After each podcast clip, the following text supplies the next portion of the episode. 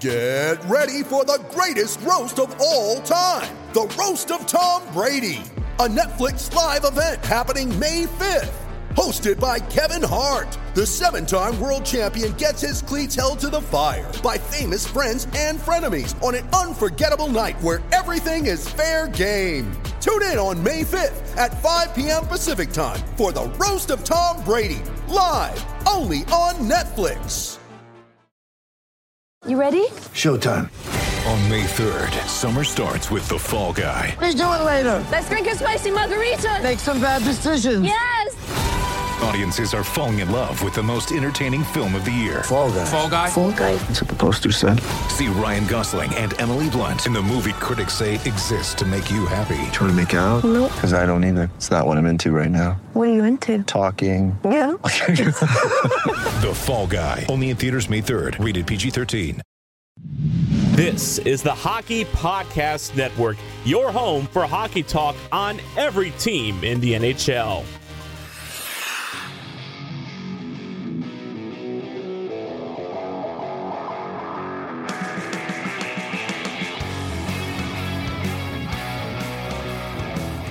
This is the Broadway Boys podcast through the Hockey Podcast Network, and this is episode 42 as the trade deadline approaches.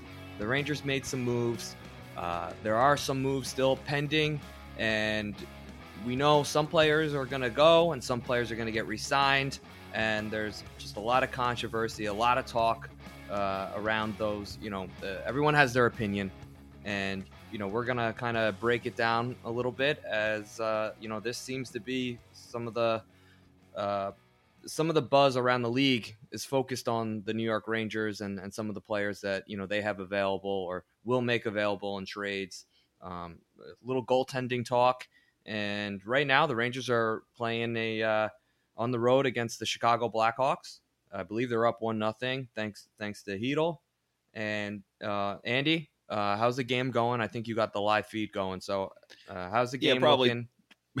probably the detriment of our podcast right now because I was trying to get a, a view of uh, Julien Gauthier, as we'll talk about, uh, I'm sure, in our upcoming uh, interview. But uh, yeah, I mean, they look good right now. Uh, nice goal by Chytil. Um, but to your point, yeah, I mean, all the this is the juiciest time of the year for hockey fans, with uh, especially if you're a team that's selling. I think, well, you know, I mean, also if you're trying to acquire, but with the Rangers having uh, seemingly a few pieces that they could potentially move. It's really intriguing time. Um, so, yeah, uh, the trade deadline is on Monday. If you're listening to this on Thursday, so uh, I, I assume if you, unless barring something happening right after the game tonight, uh, we should be up to date with the Rangers just making so far the the move to swap Joey Keane for uh, Julien Gauthier, um, who's currently playing on the uh, fourth line with Howden and uh, Lemieux. It looks like, um, but uh, Who do Yeah, they have centering mean- that line? Just, uh, just sorry to interrupt you, but I it looked it looked like I he had they had it was uh, Howden in the middle with Gauthier Oh, and Howden. Lemieux on his wings. oh, yeah, nice. yeah, Okay. which is definitely you know, and then you have Di Giuseppe, Chytil, and um, Kakko on the third, and then they Yep. had. Uh, yeah, so yeah, I mean, it, it definitely it looks like that fourth line is definitely more effective than it's been all season. So that's a good thing, you know. So, but uh, I digress. Uh, well, I'm sure we'll, as we said, we have a an interview coming up in a little bit with Zach from the Siren Sounders podcast, where uh, we thought it would be a good idea to sit down and uh, compare notes on the players getting traded, what each team is uh, getting, and break down the trade. And, and we just spoke a little bit about where uh, Carolina's head is at going into this uh, trade deadline. So it was informative for us because we don't get to watch a lot of Canes hockey, but um, it just kind of helped contextualize things for both us and uh, Hurricanes fans just to kind of set our expectations and figure out well, maybe why this trade was made and what the Rangers might be getting in uh, Julien Gauthier. So, but that's coming up uh, a little bit later. Yeah, so you know, I do want to get into a little bit. This is uh, the game the Rangers are playing right now against Chicago. is an NBC Sports, uh, you know, featured game, so it's not through the MSG network tonight. And uh, it was kind of a breath of fresh air to see um, the the guys on there kind of discuss and break down their thoughts on you know the goaltending situation. And I know we've you know talked about it a lot lately. It's obviously a, a pretty unique situation. This obviously doesn't happen very often, and and it's a unique situation too because of the impact that Henrik Lundqvist has had on the Rangers over the past few years, and you know how much money he's making, and and you know as uh, in New York sports in just general, you've seen Derek Jeter kind of uh, you know go out on a high. You've seen you know uh, Eli Manning go out uh, last year and kind of you know pass the torch on to, to Jones as the QB. And they kind of made that comparison of you know what will Lundqvist do to solidify himself and kind of make himself, um, you know, a, a legend of New York Rangers hockey. And I certainly, you know, thought to myself, you know, the best way he could probably approach is exactly how Ray Bourque approached his departure in Boston and how he went to Colorado and and found his Stanley Cup. And you know, they certainly said, you know, Colorado's one of those teams that right now are searching for that goaltender and and you know they were very respectful discussing Lundqvist, saying that you know it's not really his fault. It's just that he's in a situation where two younger goalies who are just so happen to be, you know, phenoms and in the right spot at the right time and and have success at this level, you know. And they said, you know, once again, Bourque going to Colorado, that Colorado would also be a good fit for for Lundqvist. Um, you know, what are your thoughts on on that? And and are you surprised that now it's being featured on a nationally televised game? And is this a way that you know people are getting more comfortable with the fact that Lundqvist could be, uh, you know, sent away? Well, the first thing I'll say is that Larry Brooks did come out today and say that uh, no teams have inquired on Henrik Lundqvist's availability. So he foresees all three goalies still being there after the trade deadline. But I think at this point, based on usage, it's kind of clear as day what we talked about on our last podcast. Well, can I ask you a question on what you just yeah, said? Yeah, sure.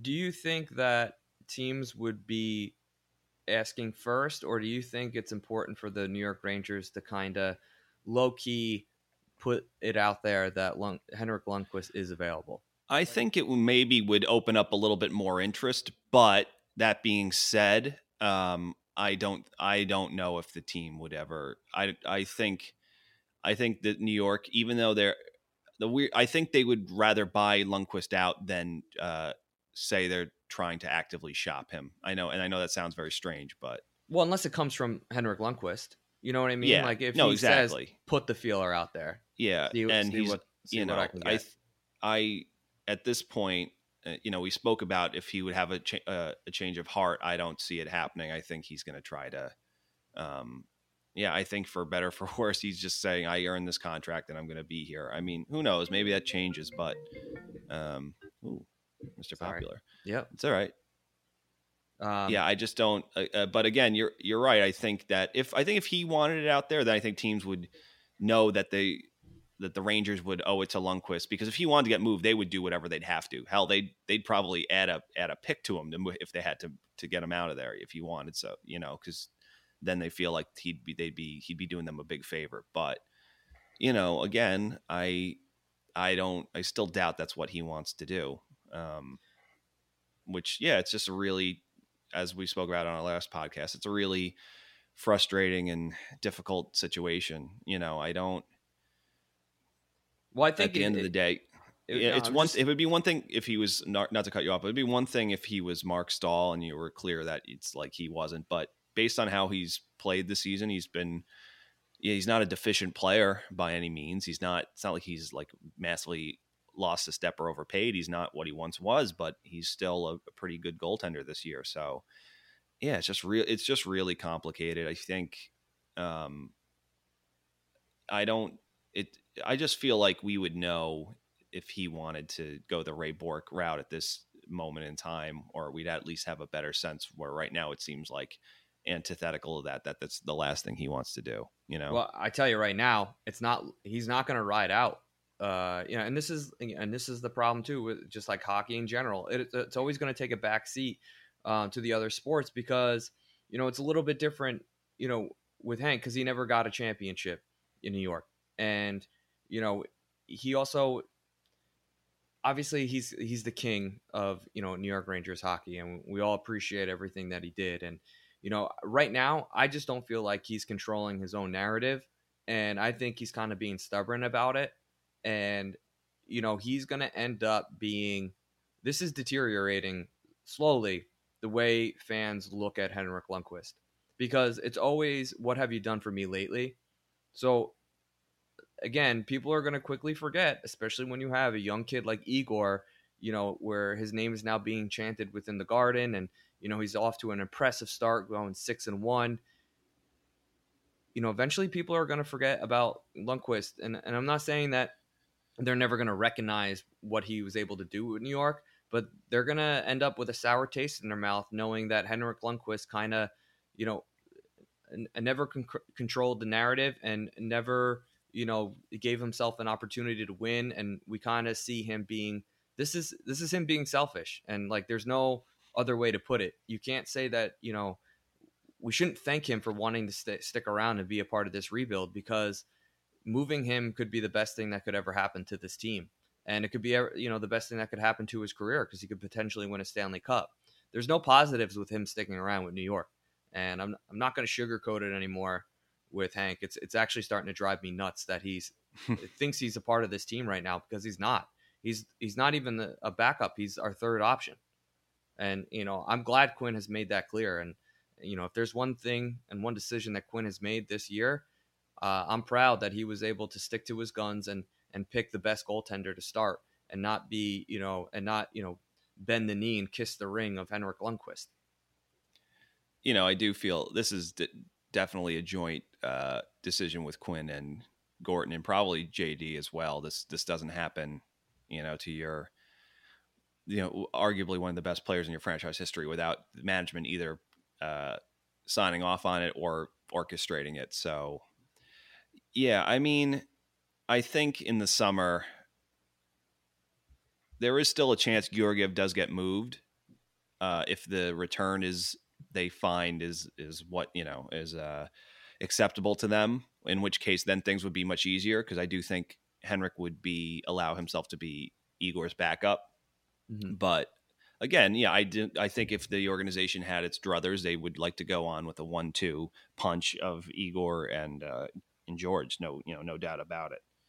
So, and I think that's where the league is trending right now. You do need two goalies to make it through the regular season. It's not. It's um. You know. It's it's quite the norm to have a platoon and you know rely on both goaltend. I mean, you see how important a backup goaltender is, um, especially you know the the season is so long and so grueling, and you know it's it's it's toll. It takes a toll on the goaltenders, and if if you can roll out two and be confident that you're going to get two points every night, no matter what goalie you throw out there, I mean that's a huge relief that goes you know you know just it gives a sense of confidence throughout the organization and, and not just you know uh, you know you don't feel like you're throwing away games in which you have your backup playing yeah exactly yeah you know it's it's funny because it's this team seems like it's on the cusp of something good starting to happen to it sooner rather than later but uh i do i do wonder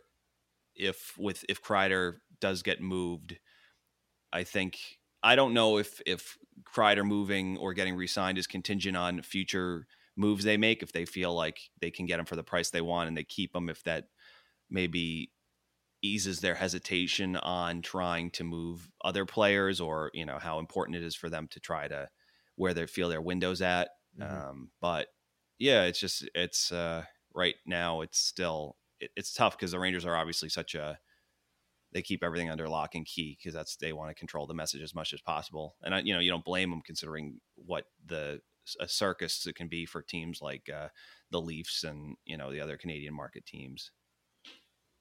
Yeah, so, so I mean, there are uh, you know uh, countless other players that are on the roster right now that you know have uh, you know rumors and speculation circulating them. Uh, how do you think the Rangers locker room is right now, knowing that moves are probably going to be made? you know this week, especially because there's only I think they only have three more games before the trade deadline. Yeah, well, they actually asked Quinn that um, yesterday after practice, and he said that whereas last year you felt a little bit more of the impending when's the shoe going to finally drop in the room Mm-hmm. that he does feel that this group has only gotten closer and more uh yeah they've gotten just more tight knit and i think you yes you might see Kreider gone and you might see uh even a guy like Fast who's a leader on this team get moved but at the end of the day i do feel like they feel like they are where i feel like last year was more of an addition uh, audition for the future who's going to be part of the future core um, I do feel like they feel like they the pieces are in the room, so I think it's maybe it's not as heavy. Of course, you'll miss a guy like Chris Kreider or even a Jesper Fast, given what they think, but I think they they know that it seems that this group is eager to, especially the way they've used the young guys and when they're all young guys, it's one. If you're there's a few young guys, it might be one thing where you might be unsure who has their uh, hand on the wheel of the ship, but I think they understand that they're all pulling the rope together, and uh, that's what seems that seems to be what Quinn alluded to in his uh, uh, post practice comments yesterday. That it's still jovial day to day. Guys don't seem as on edge. Obviously, they understand it's a business, and other teams are going through that. But he says last year it did seem like there was more of an impending dread about the whole thing. Uh, Yeah. Wow, SAP uh, since January first, Adam Fox tied for second in assists, uh, first in plus minus. Like, Jesus Louise, yeah, future's bright for New York. So uh, I think these guys know that they are, even if, if uh, pieces get shipped out, that they are the future is in their hands. So which is, is you know good to see. I think they understand that they're the ones who are going to be. Yeah, Well, they're it- not they're not passengers. So And you know what's I feel like unique and and I didn't have this in the last two, you know, dumps that the Rangers took at the at the trade deadline in the past 2 years is that there's also a sense of you know, should we with should we resign this guy talk that's equal with the should we trade. And I feel like the players could be banding together and making the case of why they should be resigned with New York. And, you know, more so like, you know, a lot of there's a lot of talk with Kreider obviously getting moved and and it, it's hard to make the case when you look at it in an unbiased opinion of why he shouldn't be like why he shouldn't be moved and should resign him. But I feel like there's more talk about each individual player possibly getting re-signed and you know what we need to do to keep him. Um, you know, especially with Buchnevich and and, and Jesper Fast and and, and Kreider and and you know uh, uh, Tony D and you know and and looking at each individual person and each individual player and you know what they can bring to the table, what kind of contract they can bring uh, in the future with the Rangers, and you know how we're how we're going to handle the cap and, and navigate that issue. So I do think you know I think the players feel like you know they have a shot. They're playing for a New York Rangers contract too, which helps kind of keep the team close and, and together and and kind of feel like this is still a team. Oh, most definitely. And you know, I think it's one of the it's a it's a hard decision, but it's almost, you know, we should be thankful that it is a hard decision because I think if this team had the makeup of what it was last year, I don't think there would be anyone really talking about potentially resigning Chris. You know what I mean? I just I think they think they are close enough where it could it that that it's like he could still be uh, a vital contributor, and that's the only reason. So, I mean, yes, it's obviously painful, but it's only reason it's a, a an actual conversation right now is because this team has is really clearly moving in the right direction. I'm watching them defend right now, and it seems to be night and day from how they were defending earlier this year. Um, and yeah, they're I like I said, it's tough, and it, it's uh, it's you you might there does seem to be some yeah, some uh, indecisiveness on the fan base. You know, some people want Kreider gone, some people want him resigned, some people want him gone, but then to resign in the summer. You know what I mean? So, but I think at the end of the day, um, if just to put my own two cents in it, it's that it seems that the team and Kreider are far apart on both term and money. Um, so, I mean, you can't.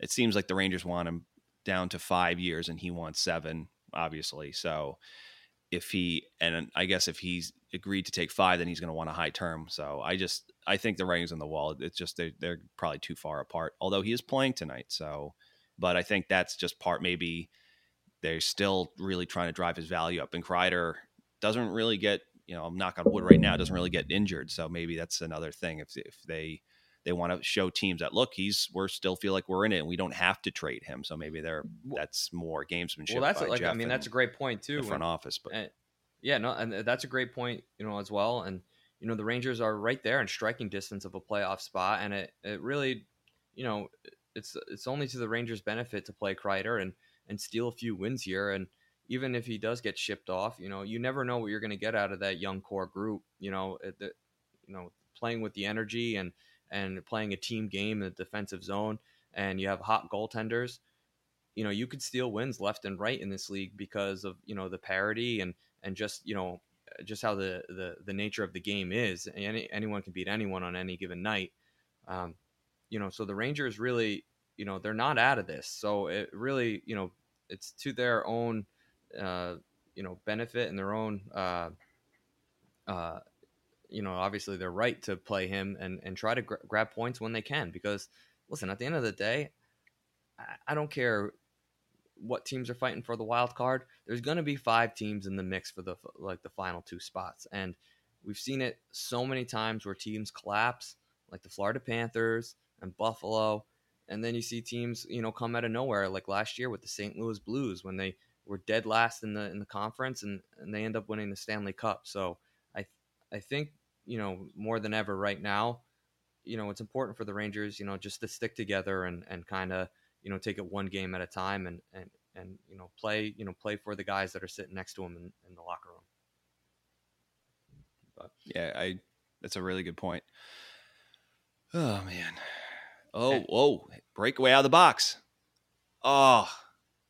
And Howden misses on the second. Jesus Christ. Sorry. Right. This is again, I, as I mentioned before, uh, trying to podcast and watch the Rangers at a bad time is not advisable. But no, no, and I, I hear you, and and you know I obviously we want to get into the the Rangers' big move, getting rid of uh, Joey Keane, sending him to Carolina, and us getting uh, what's his Julian first name? Gauthier. Julian Julian. Julian is he Julian French. Canadian? He yes, he is. He's uh, his family's from Montreal. All right. Well, Uh, you know, I mean, we uh, had a great time uh, with Zach over, you know, with the, you know, the the Carolina Hurricanes podcast. Um, you know, I'm not gonna lie, Andy, I'm a little tired. Had a game last night, didn't get back till 1 a.m. And you know, I had I played hockey Saturday night. That went until wee hours of the morning. I played basically from 9 p.m.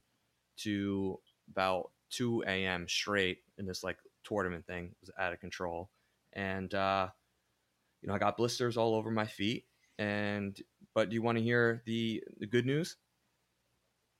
Yeah, sh- lay it on me. Well, well, I'll give you the good news is that uh, I get to cover up my hideous blisters and disgusting hockey feet with some unbelievable Southern Scholar socks. And would you like to know a little bit more about Southern Scholar? Uh, considering that I am actually wearing my pair right now, uh, I think I can glean. But why don't you tell everyone at home uh, what your thoughts are on uh, these amazing dress socks? Well, Southern Scholar is a hockey player owned menswear company whose primary focus is providing you with a better dress sock option through their monthly subscription or their shop. Simply put, Southern Scholar makes the best dress socks in the world. Seriously. Crafted with their one of a kind signature material blend and designed with classic color palettes and timeless patterns, their socks are built specifically to stay in place throughout the, your workday and add a subtle, sophisticated twist to your everyday attire. Included with each pair is their signature style card containing tips, tricks, and styling recommendations to help you best pair your socks to get the most out of your look every time. Southern Scholar brings you a unique yet professional dress sock which can be worn in the most prestigious of environments. Their socks have the perfect combination of stretch, softness, and breathability, providing a true mid calf fit that stays in a place throughout your entire workday. You can join their monthly sock club and enjoy all your member benefits like lower prices, exclusive sales, and access to their member sh- shop, or you shop their collection without a subscription. Either way, you'll save money using the code THPN. That's THPN, like the Hockey Podcast Network. They were nice enough to uh, send us a dope pair of socks each. Uh, I'm wearing mine right now, and these things are absolute beauties. Uh, we'll be tweeting a photo of them out on our uh, Twitter feed in the next few days, so take a look out for them. They're absolutely gorgeous. And like James said, uh, you're playing men's league, yet you're sweating in your, your boot. You take them off, you take, and you just, uh, it's just a, it's just a nightmare down there. But yeah, we you get to literally treat your feet to a beautiful pair of uh, dress socks thanks to Southern Scholar. So yeah, check them out. Awesome. So should we get into the interview? Yeah. So, like I said earlier, this is our interview with Zach from the Siren Sounders podcast, our Carolina Hurricanes covering brethren here on the Hockey Podcast Network. Uh, it was an awesome interview. Like I said, we broke down the trade, we talked about the players, and we talked about kind of what the psychology for both teams going into the trade deadline was. Uh, yeah, um, it was a uh, awesome interview, and uh, yeah, so here's our interview with Zach from the Siren Sounders podcast. So I don't know about you guys, but uh, this trade really uh, took me by surprise because this time of year, you're you kind of think you're going to see more trades that are geared towards teams' uh, postseason hopes, either trying to make it or selling the farm. So it's kind of strange to see uh, in the interim a trade that doesn't really have too many ramifications for the right now, but more for the future. So, uh, Zach, uh, where were you when you heard about this trade, and what were your initial thoughts upon hearing uh, the news of uh, the Gauthier for Keane one for one? Uh, I was at home for lunch and uh, I saw it. I don't remember whether it was my friends texting it to me or just checking Twitter, whatever the case may be. Um, to be honest with you, I Julien Gauthier was a super popular uh, prospect in the Hurricanes fan base world, uh, and I don't. I've always kind of like mostly kept this opinion to myself, but also made it somewhat known that I, I thought that they were and probably should trade him for like the last I don't know six months or so.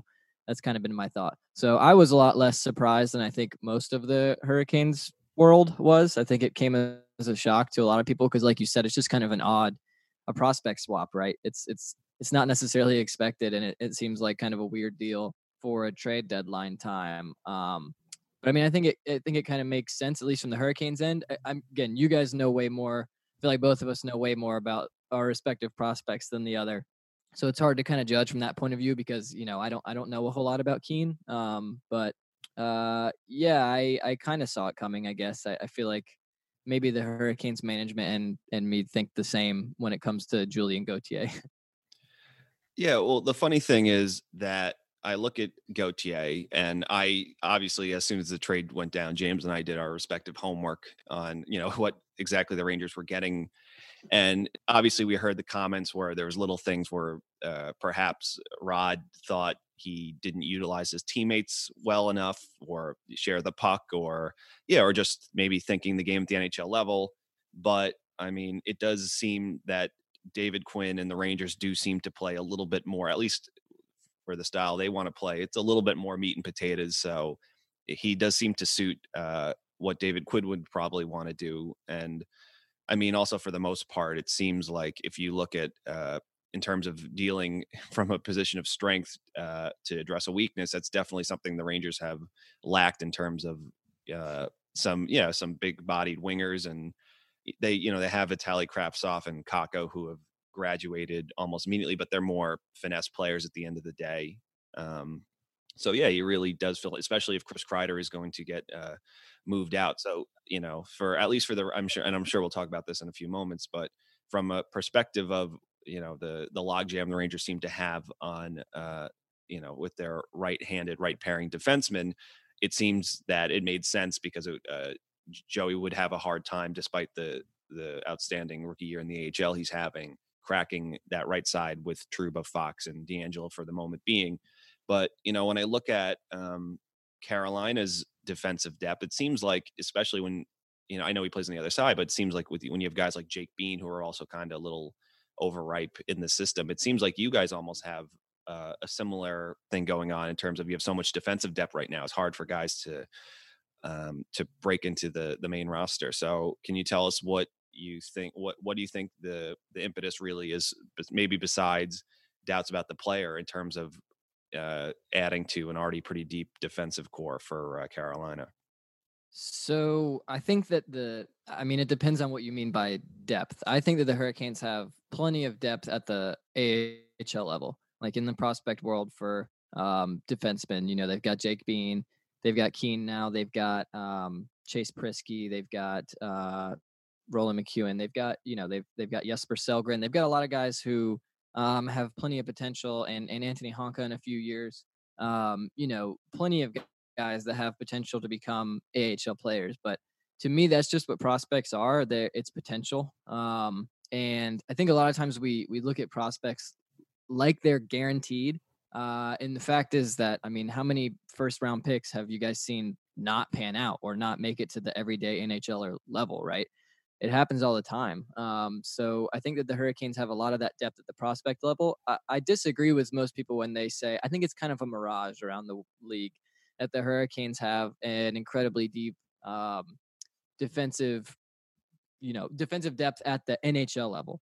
I think that that was more the case last year uh, when they had Justin Faulk having probably one of the best years he's had for the Hurricanes and Calvin de Haan on the roster as well.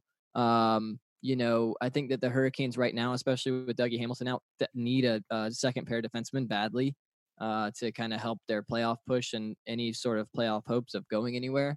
Um, so, you know, I kind of feel like the defensive depth is is somewhat of a mirage around the league and that I guess their thought is, you know, if if we need to replace guys eventually or we hope that we can get more defensemen out of our uh, farm team to just load up and, you know, shoot a shotgun at the prospects and see, you know, which one hits. Um, I also think it had a lot to do with the fact that uh, Gauthier is kind of you know aging as far as his contract goes, and he's going to become waiver eligible. Um, so I think that their thought was, I don't see this kid cracking the roster, and if we do call him up, he's going to get claimed on waivers. So like, maybe let's get something for him and refresh our prospect pool with another high end prospect that has a little more time to cook down there.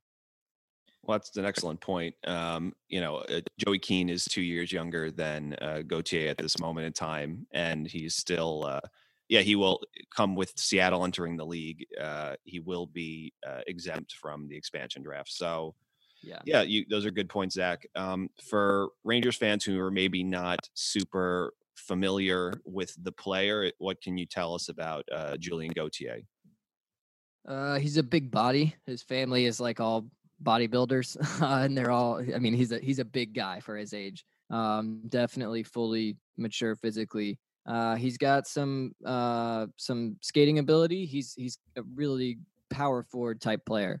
Uh, and at the AHL level, I mean, he's just dominated, especially this year. Uh, but last year, he he you know had a shaky season that in stretches would be you know just dominant, and he tied that into the end of the season last year. And this year, he's just been a beast at the AHL level. Um, we saw him in in the preseason this year in training camp, and he had a great camp. Uh, most people penciled him into the roster.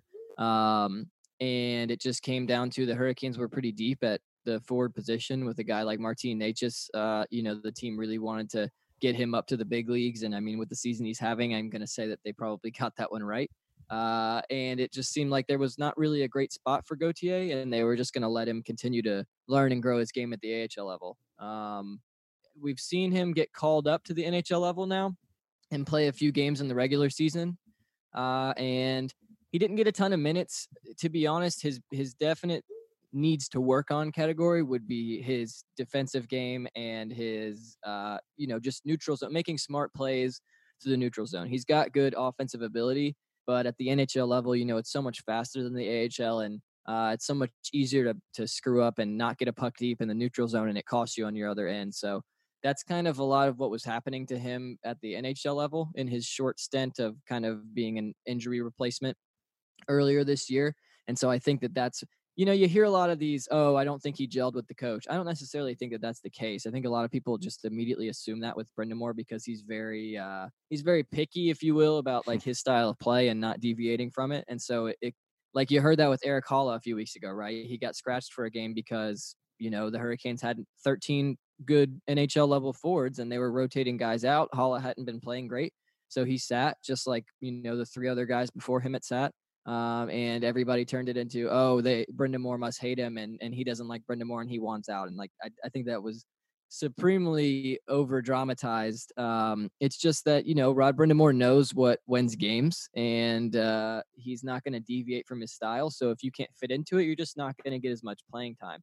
Um, so yeah, I I think that Gauthier is maybe better suited in a different system. I I I I think that he can do well with the Rangers, and I hope he does. You know, I'm not. Uh, it's it's not like I'm sitting here rooting for the kid to do poorly. Uh, I hope he does great. You know, I, I wish him all the best. Um, but I was starting to kind of get glimpses of a guy who was really kind of on that teetering on the edge of okay, are you going to become an everyday NHL player or are you just going to be labeled with the great in the AHL, can't crack an NHL roster? Which you you know you see a lot of guys do that, and sometimes it's confusing because of how good they are at the AHL level. But um, he's kind of he's kind of at a uh, crossroads in his career here, so we'll see what he can do with the Rangers. But uh, I think you know at best he sticks around as an everyday NHLer and can be. A, I see him being a really good like third line depth score on a good team. So you know, if if you're in a rebuilding team or whatever the case may be, you know, he could play top six, but uh, I think that his defensive woes, you know, can hurt at times until he kind of adjusts to that, which obviously takes time in a league at, like the NHL. So.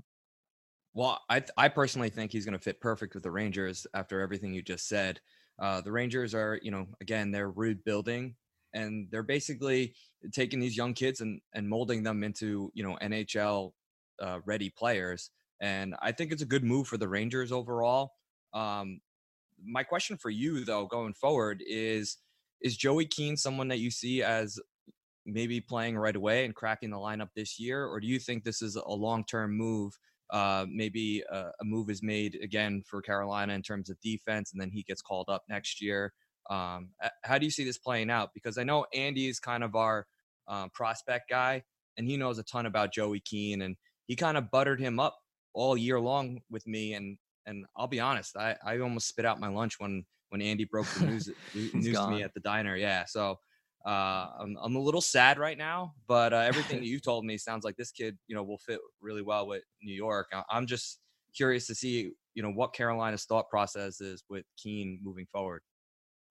Uh, my guess would be no. I don't see him cracking the roster right away. Um, you know, the Hurricanes have six guys that I feel like right now uh, they're happy with and, and are getting it done well enough. It's just it's it's a weird stretch. It's a difference between the two teams, right? I mean, absolutely no disrespect to the Rangers. They're obviously still a good team, and if they were in a different conference or division, they'd probably be in a much better position. But uh, you know, at this point of the season, the playoff hopes are are definitely fading, and so it's a team that when you kind of understand that you're rebuilding and you're not you're not at the level that your goal is to be you know you're building to get there still that you kind of you play around with your roster right and you you tend to be able to give you know prospects more of a chance to kind of have a tryout during the regular season when you're fighting every day falling in and out of the wild card spot and up and down and you know two points out of third and uh, a few points behind second, but also three points, you know, from 10th in the conference. I mean, it's just a wild race. You can't really, you got to kind of stick with what's proven, right? So I think it's hard to just kind of give a prospect a chance, especially a defenseman. You know, there's only six of them. It's kind of more of an important position when you're in that spot. So for that reason, unless there's injuries, I don't think that uh, we would see Joey Keane called up to the Hurricanes roster. Uh, and you know, if there are injuries, I I think it would probably be Jake Bean first, just because the Hurricanes obviously see him every day in their system. Um, and he's definitely earned his shot and has played at the NHL level with them some, so they know what they're getting. But uh, I think it's just Keane's just another talented uh, right-handed defenseman, which you can never have enough of um, to join the system, and he'll get every chance in training camp next year. And you know, maybe he surprises some people and cracks the roster then. But unless there's real injury problems, which I really hope there aren't because we've had enough of those with our best defensemen getting uh, injured long term. Uh, I don't I don't see him cracking the roster this year. I think it is more of a uh, a depth move, and like I said, just more longevity out of a prospect. You'll have him in your system for longer. It does seem like Carolina has been pretty prescient in terms of moving on from guys that maybe they didn't see what they needed to out of. I mean, I do I do remember. Well, I, a I remember uh, you know Aleksi Saarela going to Carolina in exchange for Eric Staal many moons ago, which was Yeah. a horrible move, not only in hindsight but in foresight. uh, You know, I still I still didn't understand it, but whatever. But uh, yeah, it was they've they've you know they made the the wise choice to move on from him, although it seems like he had a whole myriad of other problems as well. Um, and uh, yeah, I mean, it was Valentin Zykov a, a Canes prospect. Am I getting that Mhm. wrong? Yeah, Yep. and they moved on from him, Yep. and both guys have shown that they ultimately don't seem to be NHL players. So they're two for two in that regard. So obviously, uh, as a Rangers fan, I do have a little pause, but you know, it's I think fu- funnily enough with Joey going going into this season, uh, my questions were kind of similar about some of the things I, I've read and heard about Gauthier and that he his uh, sk- skating ability is a plus skill for him. He's an elite skater. Uh, he has, I think, elite uh, lateral mo- uh, mobility. His ability to his recoverability is excellent. Uh, you know, his maybe his hands are average to below average. His puck, his ability to move the puck is, uh, yeah, he, it's he's just. It's, I think it's average, but it's really that Mhm. skating ability that had been a hallmark of him with uh, in junior. Uh, but this year he seems to he does i do believe he thinks the game better than i really give I gave him credit for going through this year because he he did really surprise me he makes the ahl all-star game the numbers he's putting up um they're really and you can see that it's really not so much of a fluke and that he's putting himself in good positions he's shooting the puck um and yeah it's just he's you know I, I just his development really has surprised me this year but you know at the end to your point earlier what, what you were saying is that at the end of the day, these are prospects and they are ultimately they're similar to draft picks until you have extended viewings at the NHL level. They're they're essentially lotto tickets. You don't know what you're going to get. They might right. stabilize at some point. Keane, you know, his uh, skating ability and it might buy him more time and space than he needs to think the game until, or like Gauthier, until you get up to the NHL level where everything's a little, the parity's a little bit greater, and then your plus skills all of a sudden kind of get leveled off with other guys. So Right. uh, I do think it's interesting for both teams to see what uh, how it looks uh, from here, especially considering we play you guys on Friday, and it looks Yeah. like, it looks like uh, Gauthier will be in the lineup. So, I mean, that'll be very interesting. So, you know, to trade a to trade a, a guy who wasn't getting a who couldn't crack your lineup to a team that you're facing two days with the, the possibility of him being in the lineup for said team is uh yeah it's it's pretty yeah it's it's definitely a, kind of juicy in terms of something like i said this is a trade that you probably this time of year everyone's focused more on uh, what trades for what their either their postseason run or or just to set them up for you know the the summer but to see two teams making a trade that's more for the ramifications down the road this time it's yeah it's especially but with prospects that are have this uh you know maybe not they're not elite prospects but they have pretty uh good pedigrees between the two of them so definitely surprising. Um zach i did want to ask you now that this is out of the way uh, in terms of moves for uh, as you guys make your push for the playoffs is there any other moves that you think it behooves uh, Carolina to make, or anyone that's on their radar for maybe fans of the Rangers or even Carolina fans who aren't uh, aware of what the of yeah of what uh, Carolina is thinking about uh, needs they need to address, or do you think they stand pat? Uh, I mean, I could definitely see them not doing anything. Um, and that's because I feel like the the majority of the market out there for what they need is a defenseman. Really. Um, I mean, they would take a they would take a forward if the deal made sense, but um, I don't know that there's any. They don't want a rental, and you hear you hear a lot of this across the league, and it's just like everything always comes back to Tom Dundon because he's just this guy that does things differently, and there's just always a everything everything that the Hurricanes are deciding to do always gets painted under the narrative. Uh, well, Dundon doesn't like this. Dundon doesn't like that. well, the, the the real truth of that matter is that Tom Tom Dundon is a is a businessman, right? He's not a hockey guy. I mean, he's obviously become a hockey guy now, and uh, he's surrounded himself with you know a committee of people who know the game really well and can kind of educate him and advise him on all those decisions. But he is a business guy, and uh, I mean, I think if you were to peek into his bank accounts, you'd probably get the gist that he's a pretty good business guy, right? He knows how to make Yeah. money. He knows how to grow a company, and and that's what a sports team is. Even if we don't think of it like that, it's a brand, right? Um, and the idea to him of spending assets in draft picks and you know mortgaging your future for a guy that's going to be on your team for a couple months I mean, when you think about that from a dollars and cents standpoint, it's it's got to be hard to swallow for the guys that are spending that money. Um, so you know, I think that there's a lot of teams that are just like, oh, we're hockey. We just understand that's that's how it goes. And he's like, no, I don't I don't think that makes sense. So I don't I don't think we should do it. And uh, it's kind of like a old school, new school. You know, everybody's just kind of used to oh the rental market, and that's what it is. But uh, I've never been super high on the rental market. I think that you know if you're if you're a team that's really really high contender like you're you're ready to go. I mean i think back to 2006 when the hurricanes won the stanley cup and they added um, doug weight and mark recchi.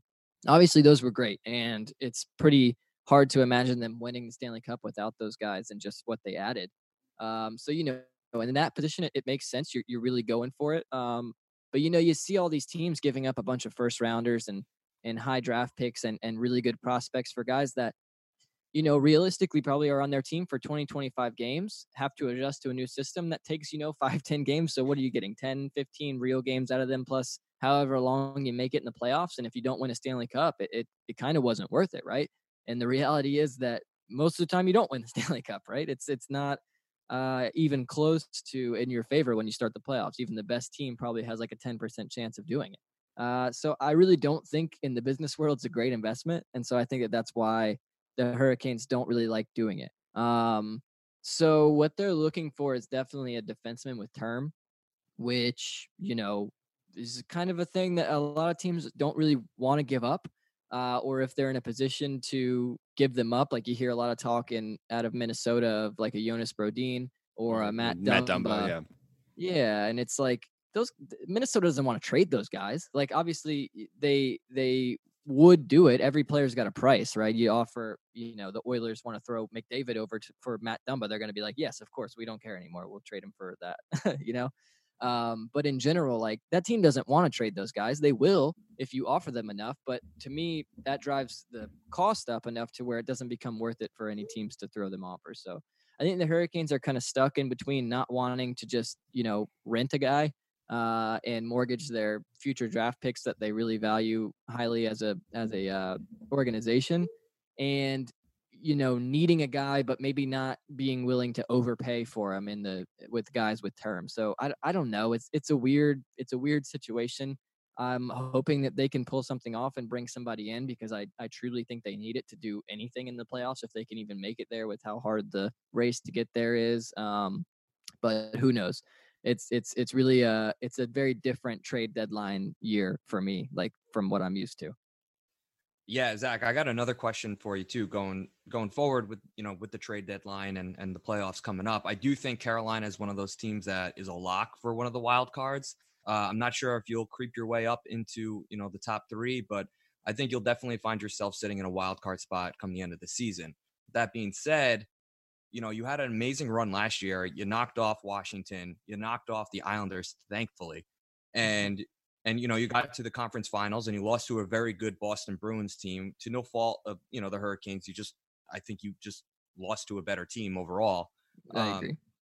Um, and I do think the you know the way the standings are right now, I think the the talent level of a lot of teams that you see, and especially in the wild card, it's kind of an illusion because our division is the toughest division in hockey. I mean, I mean, just look at the points, uh, look at the standings. I mean, the, the, teams that are favored to win the cup, I think, are coming, you know, you know, out of our division.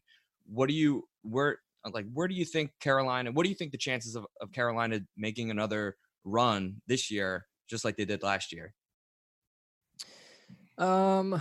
Well, let's see. There's two sides of me. There's the optimistic Hurricane side of me that says, of course, this team can do it and they will do it and they're going to do it and that's what i would love to like just 100% believe and then there's the rational part of me that breaks this down you know from kind of a third party view and realizes that this hurricanes team this year is is significantly different than the hurricanes team last year personnel wise in general like that they have a lot of new faces they kind of decided to give up a little bit of defense for some more offense and and add a lot of skill and speed to their forward group, uh, which has worked great at times and then kind of backfired on them at times. They're just they're not nearly as hard to play against as they were last year. Um, they don't have as many guys willing to be you know kind of physical grinders and that sort of gameplay, which is which is what the playoffs turns into. So it, it really depends to me if if you know the Hurricanes skill wise are good enough to just straight up beat teams with their with their forward group, um, especially when you know Sebastian Aho, Teuvo Teravainen, and uh, Andrei Svechnikov have just been killing it lately. So if you can get anybody going behind them, you know, and it's not just a one line team, you have a chance to win. So uh, I would say that when I think that way, I mean, it makes sense that they could do something similar to uh, last year, but it's going to be tougher. I think. I, I, I think it's. It, you also have to understand that. I mean, the Hurricanes didn't make the playoffs for you know nine seasons in a row, and last year was the first time they made it since then.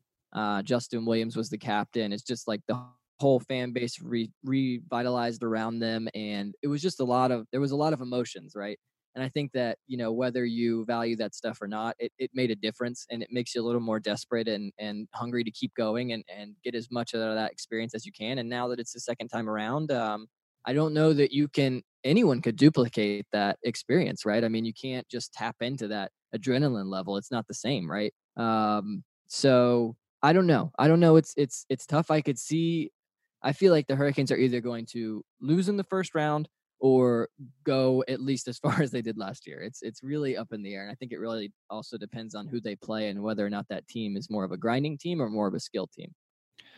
Yeah, I mean, and when I look at uh, Carolina on paper, you know, you kind of do see the you don't want to call it a split, but it's like you see the the melding of the the older core and then the younger core. And I guess the question is, I guess our question for maybe a team that doesn't uh, follow Carolina as closely as you do, do you see some scenario in which the the younger, even though you know you have good you know uh, contributions from guys like Svechnikov and Aho and Necas to a lesser extent right now, do you see uh, within maybe the next two seasons this team getting it done with them kind of being not you know they might even they might be the the firepower that uh, Carolina wields, but you know they they are ultimately maybe in terms of the pressure cooker, they're a backseat to. Uh, God, I don't even know if he'll he'll be around, but Justin Williams and Dougie mm-hmm. Hamilton mm-hmm. and jo- uh, Jordan Staal, and even if guys like Dzingel are still around, or do you think it's going to take uh, the you know these guys becoming the uh, the the new forefront of the team for them to finally uh, get back to the promised land. I mean, I think they already are the forefront of the team. Yeah. Um, I mean, if you if you look at it, it's Sebastian Aho's got 34 goals now, which is insane. He's on pace to break the Hurricanes franchise rec- re- franchise record for most goals in the season. I dropped him in fantasy earlier this year because he was he yeah, stunk he, for he that went. first month, and he just I know, and he's gone off in the last month. Yeah, uh, so he's got 57 points, 34 goals. Teravainen's got 56 points, and he's got like a trillion assists, which is just what he does. And Andrei Svechnikov's got 55 points as a 19 year old. Um, so I mean, they are the Hurricanes present and future, I think for sure. Um, you know, I don't I don't know that Justin Williams, you know, he had to decide this year. Took him half a season to decide whether he wanted to come back to the NHL or not. So I don't see him. Uh, you know, I don't even know if he'll be back next year. Who knows? Uh, then you've got guys like Jordan Staal that the team, you know, is getting all that they can out of him. He's still a useful player uh, and just a beast of a human. Honestly, he's just a big guy who can just will things his way. Uh, but you know, not a lot of skill, not a lot of speed, and that's being very generous. Um, so I think that yeah, they're going to have to rely on that younger core. Uh, and Dougie Hamilton, who is emerging to be, you know, arguably one of the best. I don't think it's really that arguable, honestly. One, you could say one of the best offensive defensemen in the league um, with the season he he was having before that injury. So unfortunate. I mean, he could have yeah. scored 30 goals this year. It's insane. Um, so yeah, they're going to lean on guys like that. Nate, just like you mentioned, is is having a great year. I see him being a, a key part of their top six going forward. Um, you know, and then the support staff, I would say, would be like uh, Nino Niederreiter. They have him for a little longer. Um, you know, if he can consistently keep generating, you know, 20 goal seasons or so, and they, you know, who knows what happens with like an Erik Haula. I don't know that he'll be around for long.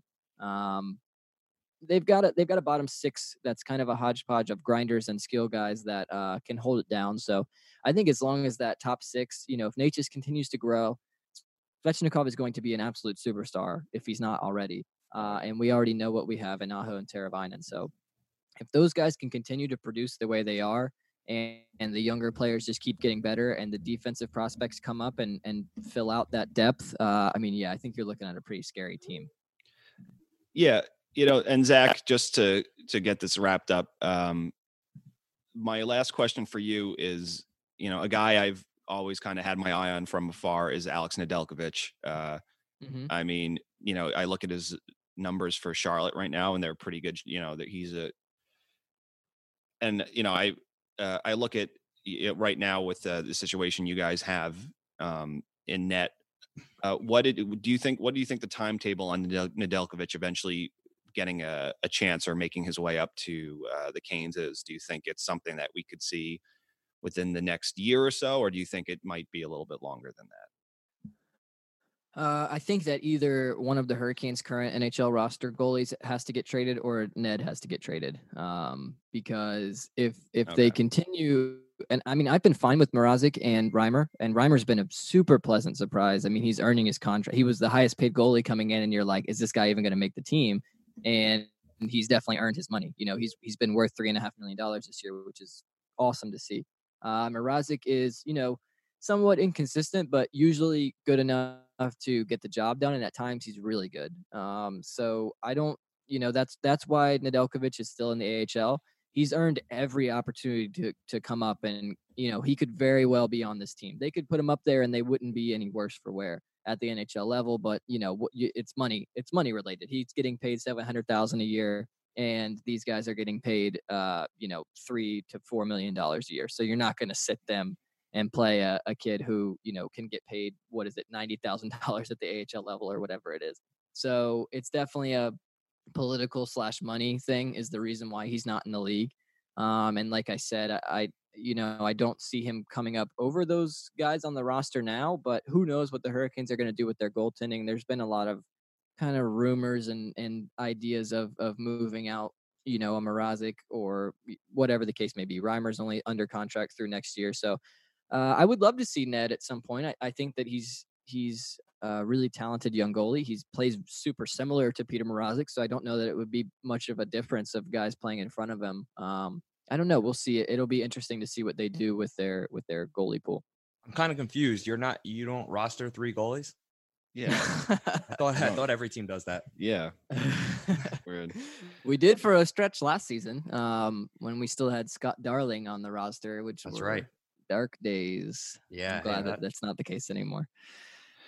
All right. Well, Zach, this is like I said uh, uh, going into this interview. It's you know very. We were. I think everyone was a little caught off guard, but at the same time, I do when I look at both the Rangers and uh, Carolina, even though maybe they're both in slightly different phases of where they are contention wise, they both do seem to be forward looking for the time being, especially when you consider the prospect pools that both teams have done a pretty good job of amassing over the last few seasons. Uh, and like you said, that these are no by no means a sure thing, you know. So you need as many kicks at whatever, as many cans as you can have. But uh, I Mhm. think, especially when you look at uh, some of teams that are barren right now. I mean, the Rangers used to, you know, suffer from this uh, immensely. So it- it's taken them a few years to get back to a spot where they feel like they can start. They're feeling good about how they're setting them up, themselves up for the future. So.